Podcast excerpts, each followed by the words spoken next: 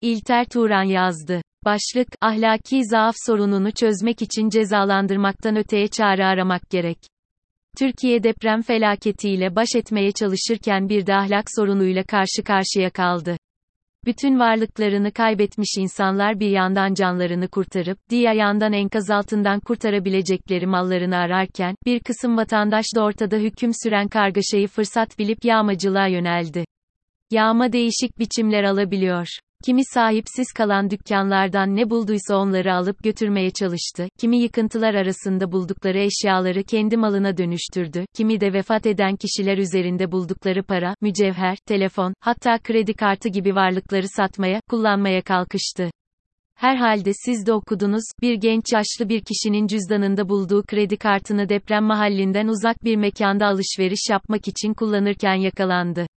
Yağmacılık gibi menfur bir suçu işledikleri tahmin edilen kişiler halk tarafından yakalanınca linç edilmek istendi, canlarını zor kurtardılar. Bazen suçluyu yakalayıp kanuna teslim etmekle vazifeli kolluk görevlileri de toplumun anında verdiği cezanın infazına ortak oldular. Zanlıları yakalayan yetkililer pek insaflı da değildiler. Suçlu olduğundan kuşku duydukları kişileri tekme tokat dövdüler. Çoğu insan ise yapılanları görünce, oh, böyleleri zaten cezayı hak etmişlerdi, diye söylenerek rahatladı. Bu arada, yanlışlıkla soyguncu zannedildikleri için dayak yiyip, sokağa atılanlar oldu, öldürülen bazı kişilerin yağmacı mı yoksa evinden kurtardığı birkaç parçayı yeni hayat kurmak istediği başka yere taşıyan insanlar mı olduğu pek anlaşılamadı. Bir takım vatandaş, soygunu Suriyelilerin yaptığını ileri sürerek, bu basit açıklamadan tatmin oldu, yakalanan kişileri önemli bir bölümünün Türk vatandaşı olduğu gibi ufak bir ayrıntıyı gözden kaçırdı. Genel kanaate göre, toplumda ahlaksızlık almış yürümüştü, insanlar doğru yoldan uzaklaşmışlardı. Bunun nedeni herkesin kendi telakkisine göre farklılık arz ediyordu. Bazıları sorunun dinden uzaklaşma olduğundan emindi, bazıları bu tür işleri Türklerin yapmadığını düşünüyordu. Gözlenen ahlak çöküntüsünün baş müsebbibinin iktidar olduğunu ileri sürenler de vardı. Bu tür açıklamaları bir yana bırakarak daha sistemli bir tahlil yapmamız gerekiyor.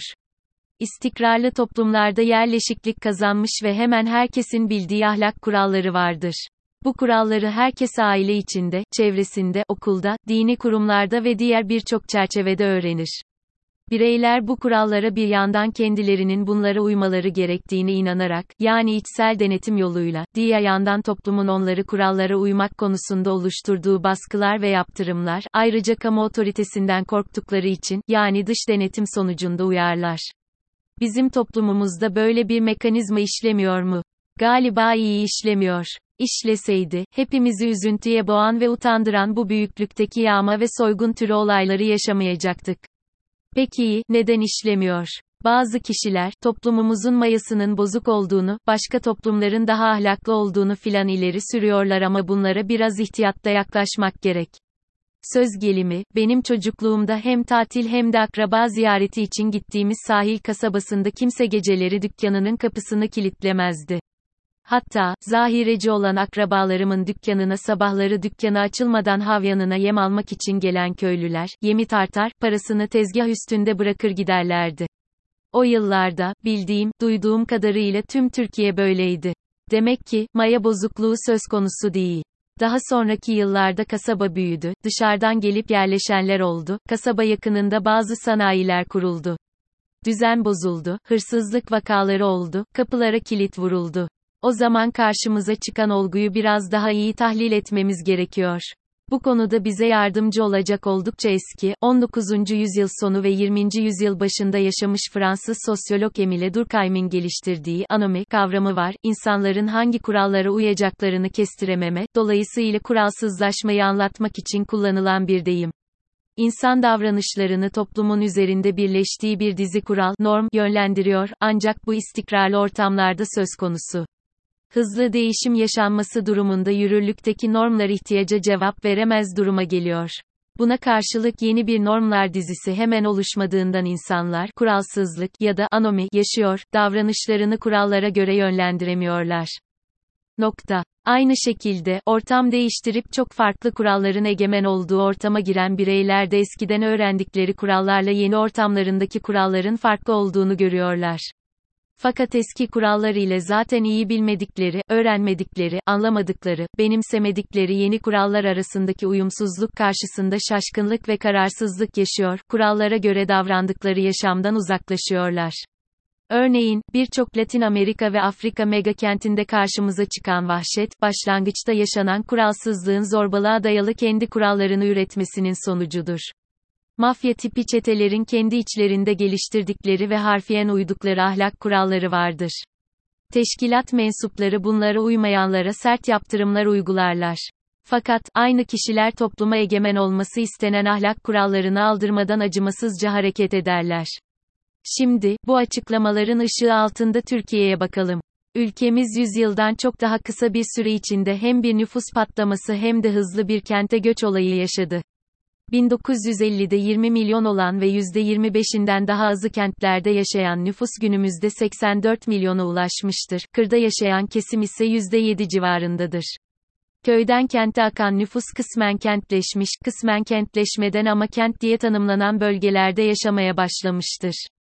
Aslında gece kondulaşma diye şehircilik ve mimari bakımdan ağır biçimde eleştirilen bu olgu, insanların yeni yaşamlarına uyum sağlamayı kolaylaştıran bir tampon hizmeti görmüştür. Yarı köylü yarı şehirli ortamda yaşayan insanlar yavaş yavaş kentle bütünleşmeye başlamışlardır.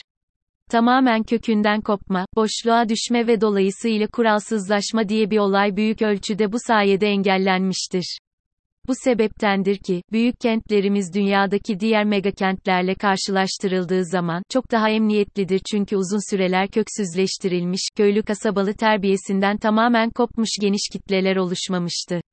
Günümüzde sosyal istikrarı sağlayan gece kondulaşma süreci artık işlerliğini yitirmiş bulunuyor. İlk defa kentlerde, kent doğumlu, kentle bütünleşmemiş, ailesiyle birlikte olmayıp kendi başına yaşayan, büyük bölümü erkek bir nüfus oluşmaktadır. Suriyeli veya Afganistanlıların hedef alınması, onların bu tür nüfusun önemli bir bölümü oluşturmalarından kaynaklanmaktadır. Bu nüfusu tanımak istiyorsanız, şurada veya burada buluşup bazen bir miktar içki aldıktan sonra ortak bir alanda toplanıp, polis nezaretinde büyük takımların futbol maçlarına giden ve seyirciye yakışmayan tezahürat yapan kitlelere bakmanız yeterli olacaktır. Yağmacıların da buna benzer yapıda olduklarını, arkadaşlarının mendiline bile tenezzül etmeyecekken, tanımadıkları ve kendilerine göre zengin buldukları ortamda gördükleri mallara saldırdıklarını tahmin ediyorum. Karşımızdaki soru, ahlaki pusulaları ayara muhtaç bu kitleyi nasıl topluma kazandıracağımız sorusudur. Tabii ki, suç işleyenleri yakalamak ve cezalandırmak gerekiyor. Ancak, sorun sadece depremdeki yağmacılar sorunu değildir, çok daha geneldir. Umumi ahlak kurallarını bilmeyen, tanımayan, onlarla barışık olmayan ve onlara uymaya değer vermeyen, fırsat bulduğunda bunları ihlal etmeyi tabii gören, sadece yakalanmamaya çalışan insanları topluma kazandırma sorunudur. Sorun, bazı zevatın ileri sürdüğü gibi, bu kişilere din öğretmekle halledilemez. Üstelik şu sıralarda öğretilen din, bir takım merasimler, vecibelerde deniliyor, yerine getirilirse günahların affedileceğini vurguluyor. Bu yaklaşım davranışları değiştirmez, olumsuz eylemlerin affedilebilir nitelikte olup, dinen mahzurlu olmaktan çıkarılabileceği gibi istenmeyen bir yoruma ve onun tatsız sonuçlarına yol açar. Halbuki yapılması gereken, bu köksüzleşmiş insanları topluma kaynaştıracak, kopmalarını engelleyecek kapsamlı ve çok boyutlu yaklaşımlar oluşturmaktır. Bu kişilerin istihdamından başlayan, boş vakitlerini faydalı biçimde değerlendirmelerini öngören, onlara daha iyi gelecek vaat eden bir programlamayı, bu amaçla kurumlar oluşturmayı ve sivil toplumla yaygın işbirliği yapmayı gerektirir. Başka bir çerçeve oluşturulduğunda, yağmacıların depreme yardım edenlerin başını çeken kişiler olmaları dahi söz konusu olabilecektir.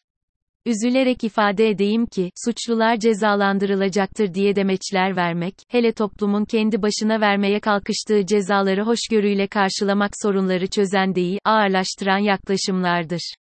Ahlaki zaaf sorununu çözmek için cezalandırmaktan öteye çareler aramak gerek.